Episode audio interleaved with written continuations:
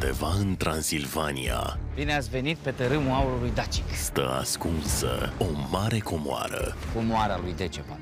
Asta e comoara, de fapt. Legenda spune că e blestemată. Cine i-a îngropat? Daci.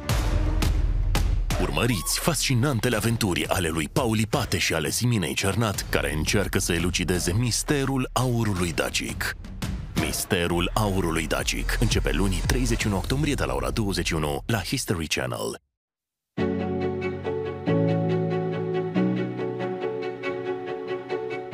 Cetatea din munți, capitala dacilor, ultimul bastion al rezistenței în fața romanilor.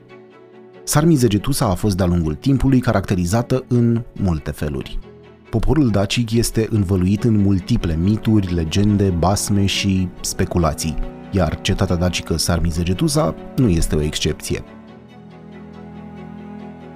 de la vestitele tuneluri dacice care ar duce către aceasta până la cantități mari de aur care s-ar fi aflat aici, sau energii care vindecă diferite boli.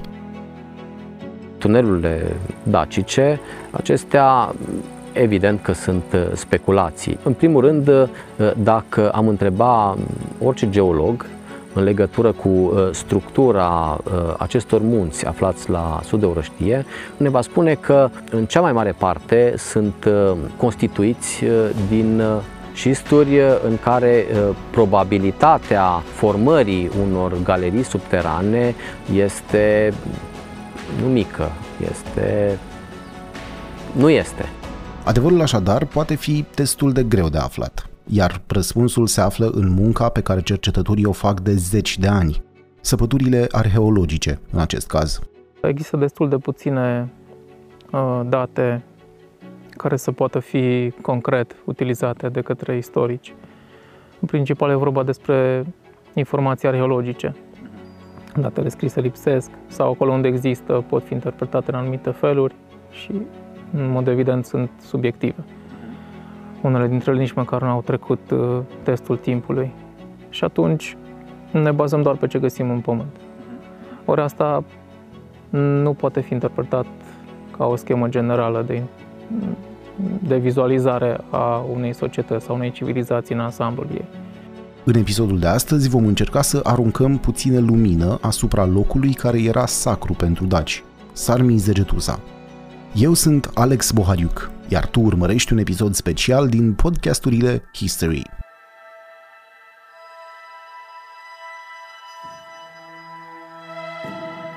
Civilizația și cultura dacilor a avut în spațiul carpato-dunărean o dezvoltare de câteva sute de ani și a atins nivelul cel mai înalt în perioada secolului I înainte de Hristos și a secolului I după Hristos.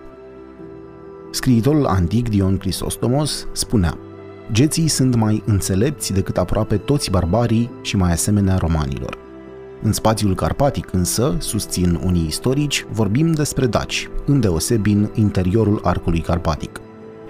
Și atunci, de la regiune la regiune, civilizația celei de-a doua epoci a fierului, la, la sfârșitul acesteia, aproape de cucirea romană, grosomodă ultimele două secole, se arată în general asemănător și din loc în loc deosebit.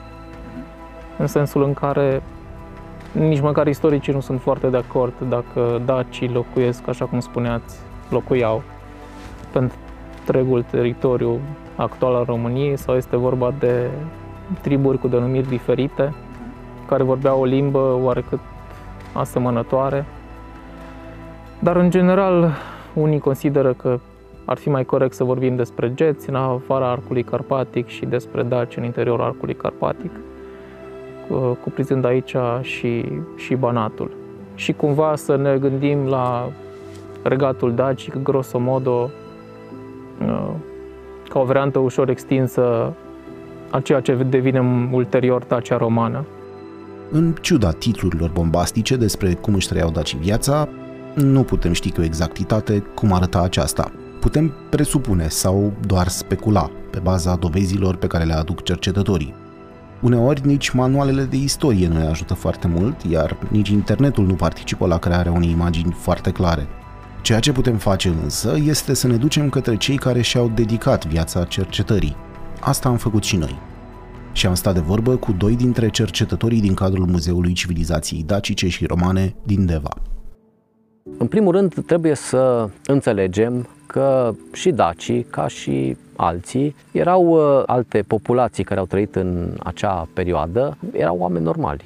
Trăiau în natură, foarte legați de natură și în uh, societate, pentru că omul este o ființă socială și dacii trăiau uh, drame, trăia, aveau momente de fericire, de bucurie, de căsătorie, naștere.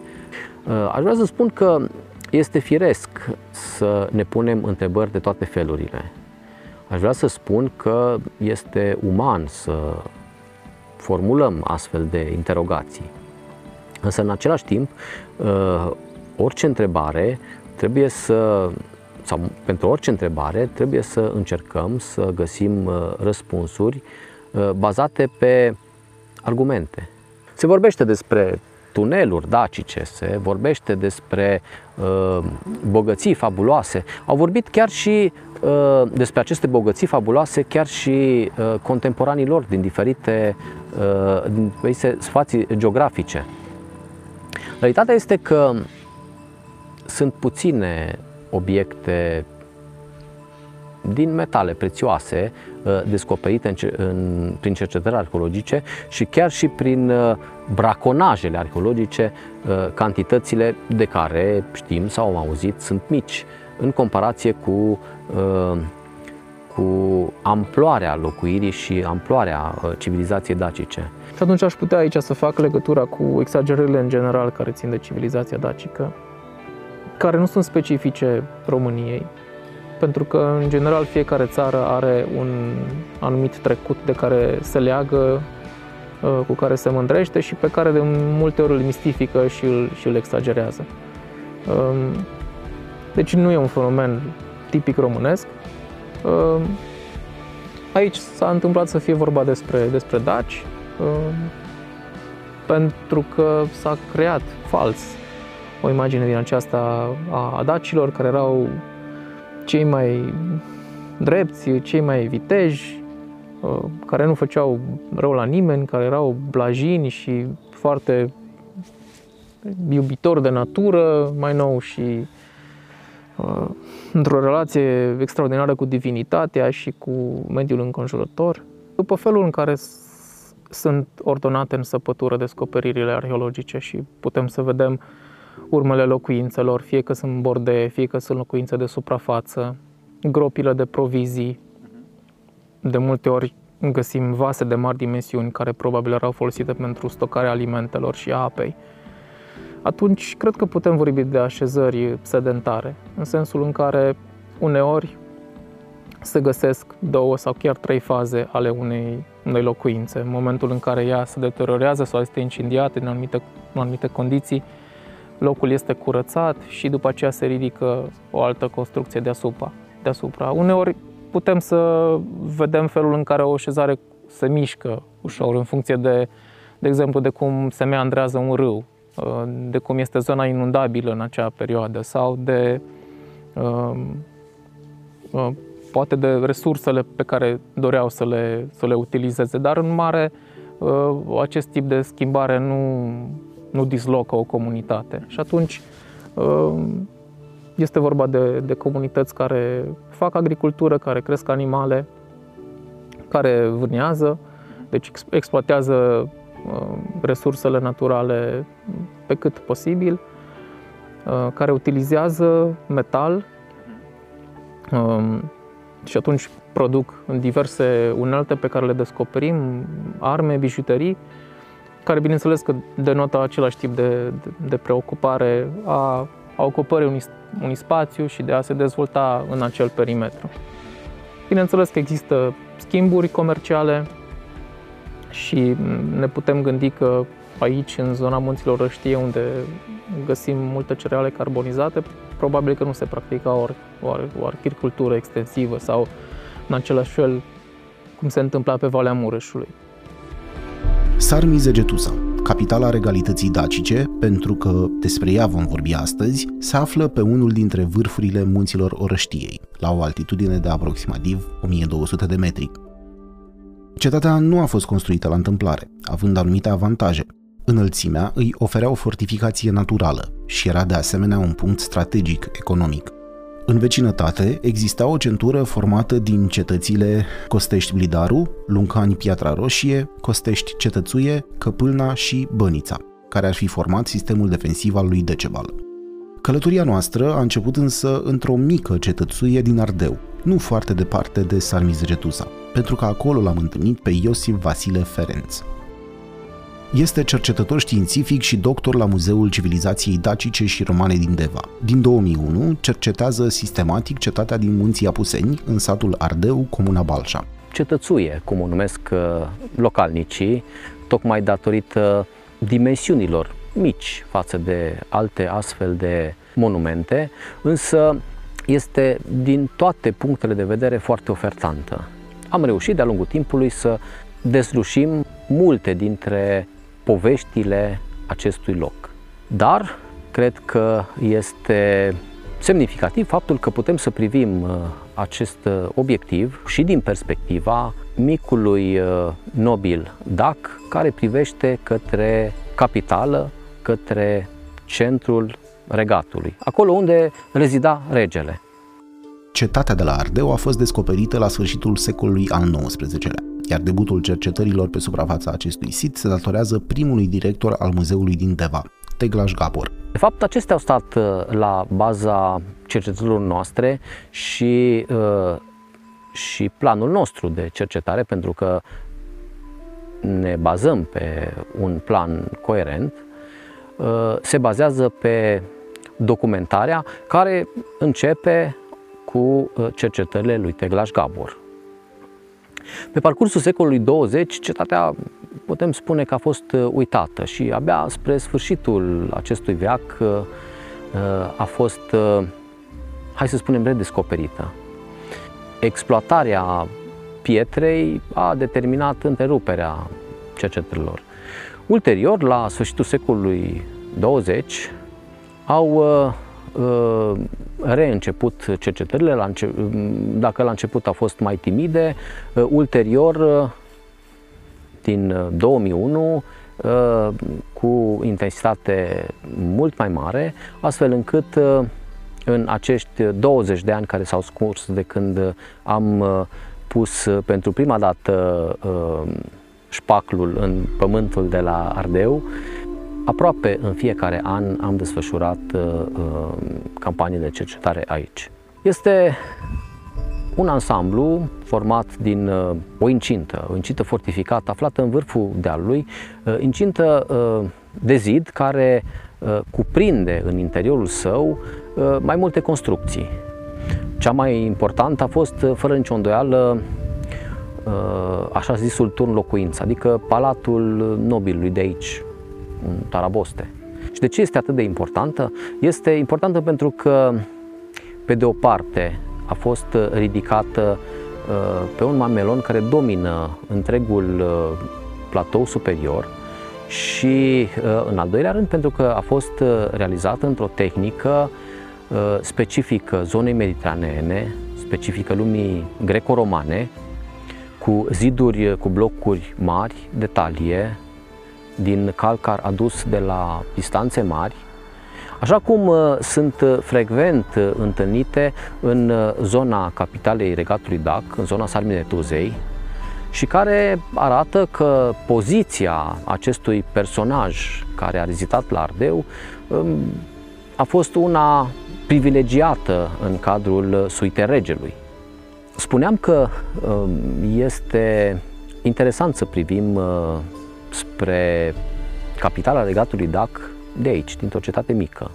O cetate mică care uh, nu poate să fie ruptă de așezarea care s-a dezvoltat la poale. Sigur, capitala regatului Dac, Sarmițuța Regia, uh, este mult mai mare. Acolo avem, uh, putem spune că avem un oraș și putem spune că uh, întregul uh, ansamblu al uh, vieții de zi cu zi la Seminul de Tuza trădează, uh, trădează un aspect de curte. Acolo se strângea practic tot ce era mai de valoare în Dacia. Acolo se întâlneau interese economice, acolo se legau și se dezlegau afaceri. Acolo viața palpita foarte probabil mult mai intens decât aici la Ardeu. Sarmizegetusa Regia a fost principalul centru religios, politic, militar și economic al lumii dacice. A fost nucleul unui sistem defensiv strategic format din fortărețele dacice din munții Orăștiei, folosit pentru apărare contra cuceririi romane. Situl arheologic Sarmizegetuza este situat în satul Grădiștea Muncelului, din județul Hunedoara, Timp de câteva secole însă, ruinele antice de la Sarmis de Cetuza Regia și din împrejurimi au fost cunoscute doar de localnicii satelor din apropiere, care mergeau acolo din când în când în căutarea unor comori. Drumul care duce către Sarmis de Cetuza Regia este asfaltat și are câțiva kilometri. Se poate ajunge cu mașina, însă peisajele care te acompaniază parcă te invită la o plimbare pe jos. Unii ar spune că e o călătorie de purificare, la fel ca în antichitate, când pelerinii care ajungeau la locul sacru lăsau la poale toate relele. Am stat acolo de vorbă cu dr. Cătălin Cristescu, cercetător științific în cadrul Muzeului Civilizației Dacice și Romane Deva, care ne-a vorbit despre ce reprezenta Sarmizegetusa Regia pentru cei care locuiau în această zonă acum 2000 de ani. Pentru zona aceasta, pentru regatul dacic, cu siguranță că Sarmizegetuza Regia joacă un rol central. Este, este nucleul la tot ce se întâmplă aici, pentru că aici era puterea seculară, aici este regele, aici sunt mari preoți, aici sunt templele, aici este sanctuarul de la Sarmizegetuza Regia. Bineînțeles că pe o zonă foarte mare nu ai, de fapt nici nu se întâlnește altundeva o asemenea aglomerare de edificii publice, în special religioase și atunci, bineînțeles că uh, totul gravita în jurul Sarmizegetuza Regia, numai că poate și din acest lucru Sarmizegetuza Regia se deosebește cam de tot ce există în lumea dacică, în Dacia pre-romană, cum o numim noi, dinaintea cuceririi, și se deosebește și de mm, ce alte cetăți și așezări din Munții Orăștiei, care se află doar la câțiva kilometri departare. Așadar, nu poate fi un reper, un standard pentru înțelegerea, aprecierea și judecarea corectă a civilizației dacice în ansamblu. Trebuie privită mereu ca ceva particular. E un mediu cosmopolit, e un mediu așa cum, așa cum trebuie. Acolo când există conexiuni pe spații largi, când există dorința de a aduce nu numai piese, ci și oameni și idei, atunci bineînțeles că peisajul se modifică într-un anumit fel, dar și fluxul, fluxul cultural este altul. Altfel curge viața aici față de un sătuc pe Valea Mureșului. Cu siguranță poziția Sarmizegetuzei este foarte bine aleasă, dar și a celorlalte cetăți. Și cred că istoricii și arheologii um, din generația anterioară nu s-au înșelat gândind uh, acest peisaj ca, ca unul uh, care fortifică Sarmizegetuza regia. O înconjoară și o protejează. Sarmizegetuza regia este cu siguranță o construcție care e în antiteză cu afirmația conform căreia dacii ar fi niște oameni simpli, statornici, crescători de animale. Este, în același timp, și o excepție, fiind centrul cosmopolit al dacilor. Sunt uh, ziduri uh, asemănătoare celor care uh, se găsesc în mod frecvent uh, în lumea mediteraneană, greco-romană, ziduri masive și care impresionau la fel de mult în uh, acele vremuri cum suntem și noi astăzi impresionați de ele. Efortul constructiv pentru realizarea acestor edificii a fost fără nicio îndoială unul semnificativ și remarcabil în același timp. Uneltele disponibile erau cele mai recente achiziții tehnologice posibile.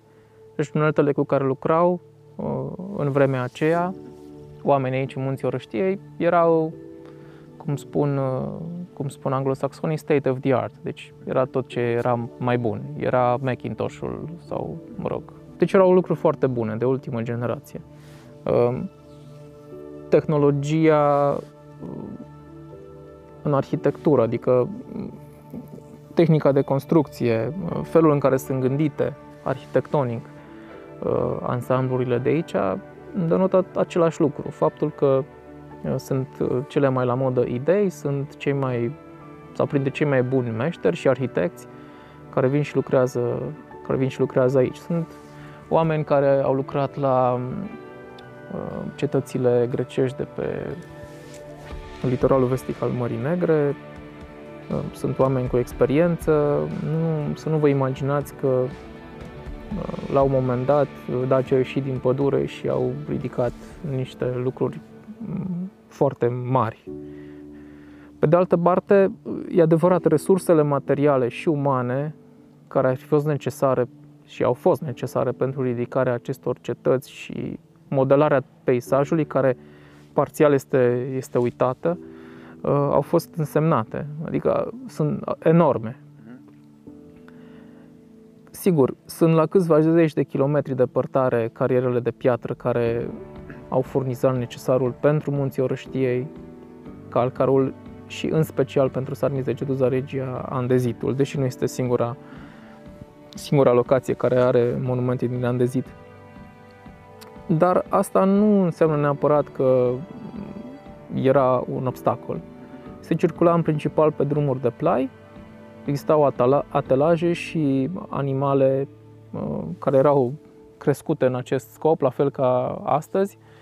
Uh, deci nu, asta nu era o problemă. Um, cu siguranță a, a însemnat foarte mult felul în care au, au demarat acest proiect și felul în care l-au implementat. Și uh, la, așa, cum, așa cum arată terenul astăzi, sau mă rog, în momentul în care um, oamenii în secolele trecute și apoi arheologii au început să investigheze zona, este clar că a fost implementat foarte bine.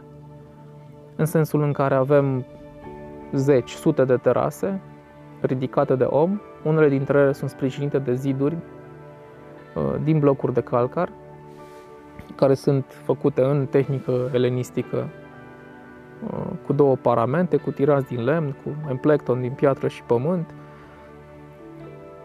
totul, totul ne arată că nu, nu s-a oprit, nu, nu i-a oprit nimic.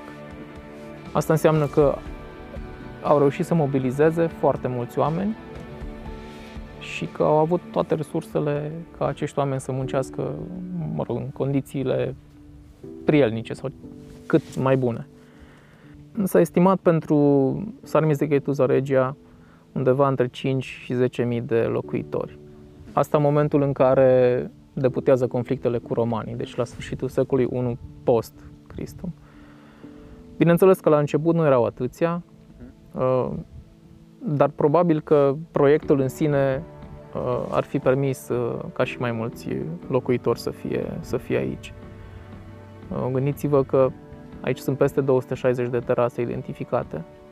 Pe unele dintre ele nu s-a găsit nimic. Bine, nu toate au fost sondate, dar cât, din câte au fost sondate, nu toate uh, poartă urme de construcție. Asta înseamnă că fie au fost lăsate intenționat goale, fie urma la un moment dat să fie ridicat ceva, ceva pe ele. În schimb, ele sunt uh, foarte bine uh, închegate în peisaj, au orientare propice locuirii, cu, cu mult soare uh, și de asemenea sunt, uh, acolo unde s-a putut observa uh, cu atenție, sunt înșirate în apropierea drumului antic, care urca uh, pe, pe dealul Muncelului, chiar de la congruența văilor, unde ați urcat și dumneavoastră.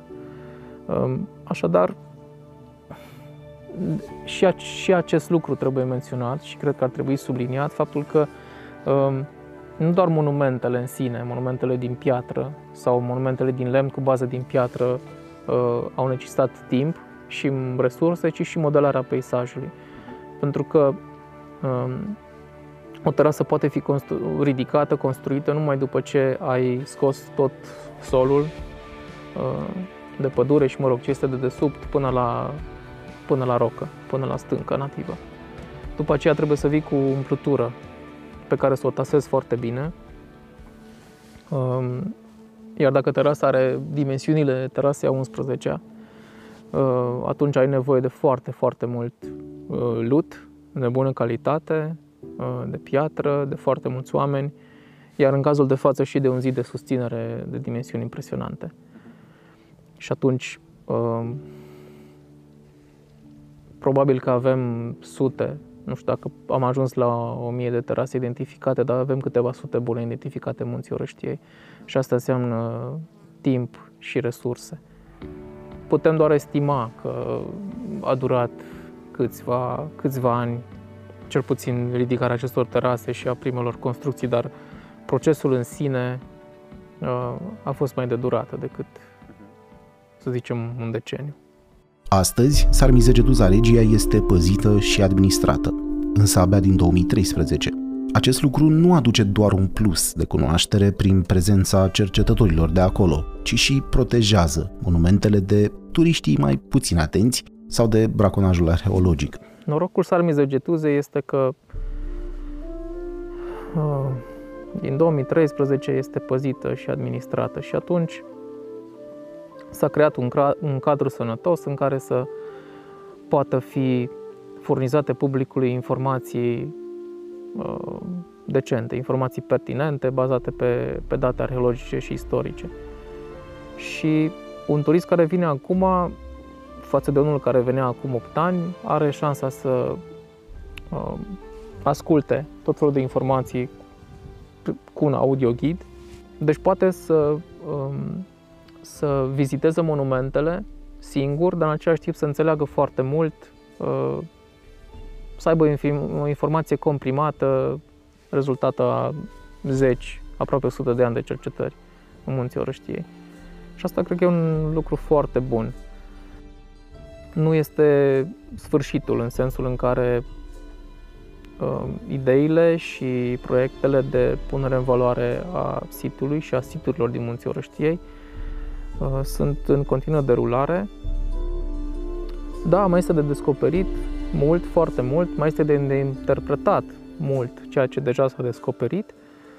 Um, arheologia este destructivă în sensul în care dacă noi am documentat ceva, uh, acel ceva foarte greu mai poate fi redocumentat de altcineva. Doar dacă este vorba de structuri de piatră pe care nu, nu le atingem, atunci da.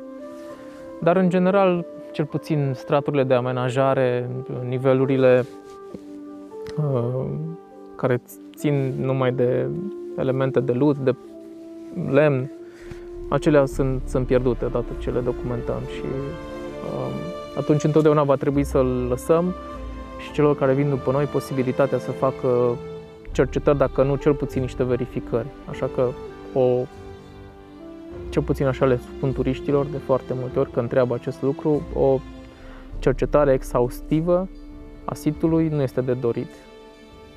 Acum nu știu peste 1000 de ani ce se va întâmpla, dar în următoarele 2-300 de ani cred că, ar, cred că avem ce să săpăm fără să uh, epuizăm situl. Nu cred că ar fi de dorit asta. Este suficient de, de săpat și cred că Mm, și pragul de așteptare, atât al publicului cât și al cercetătorilor, uh, trebuie satisfăcut. Uh, sigur, toată lumea vrea certitudini, vrea să afle adevărul, vrea să știe exact ce a fost, numai că de asta, de asta și arheologia nu poate să vină decât cu certitudinea solului. Uh, ori de acolo și până la a reclădi o structură este foarte, este foarte mult și trebuie să fim și prudenți, și decenți, și binevoitori în primul rând. Iar acum sunt în o perioadă în care mai mult decât dorința noastră arzătoare de a ști totul, contează să știm să protejăm monumentele pe care deja le avem.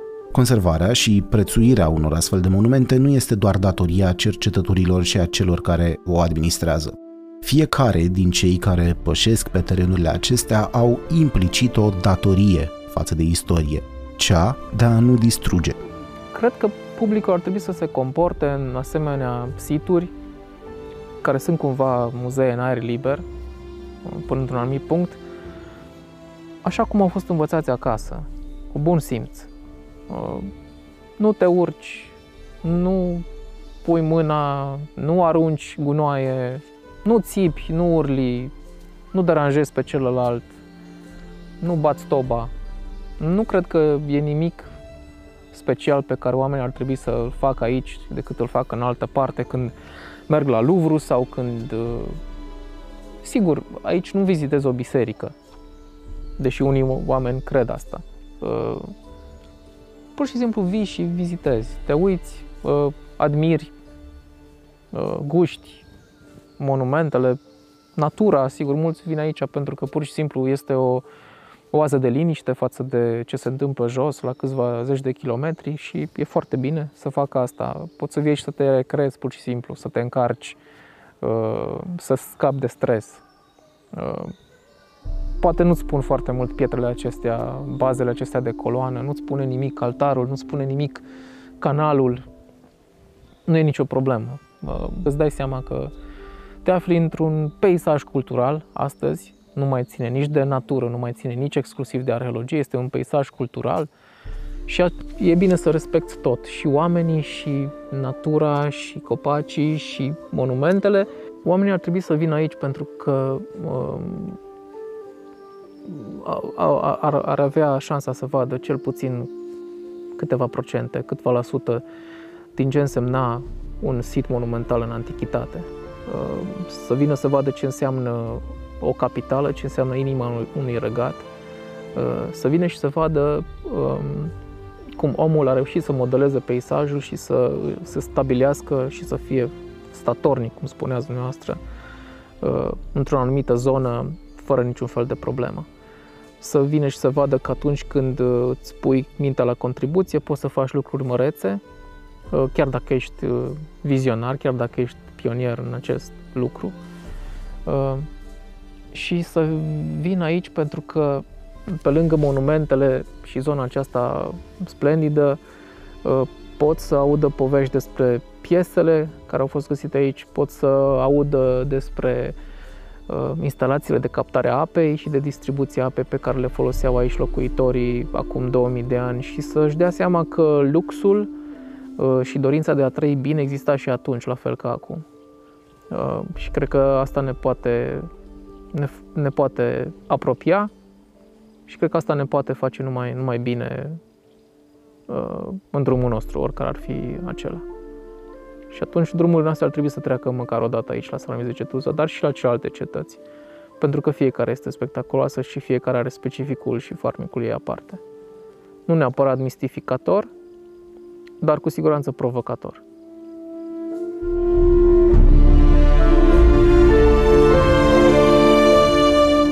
Vom ști cu exactitate cum arăta Sarmizegetuza Regia și viața dacilor pe aceste beleaguri?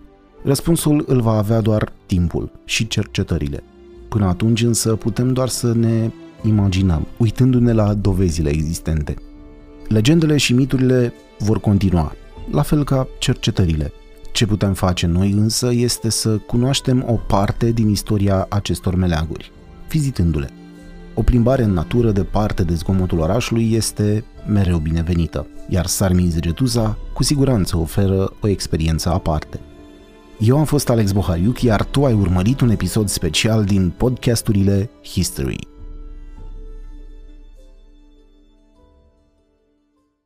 Misterul aurului dacic începe luni 31 octombrie de la ora 21 la History Channel.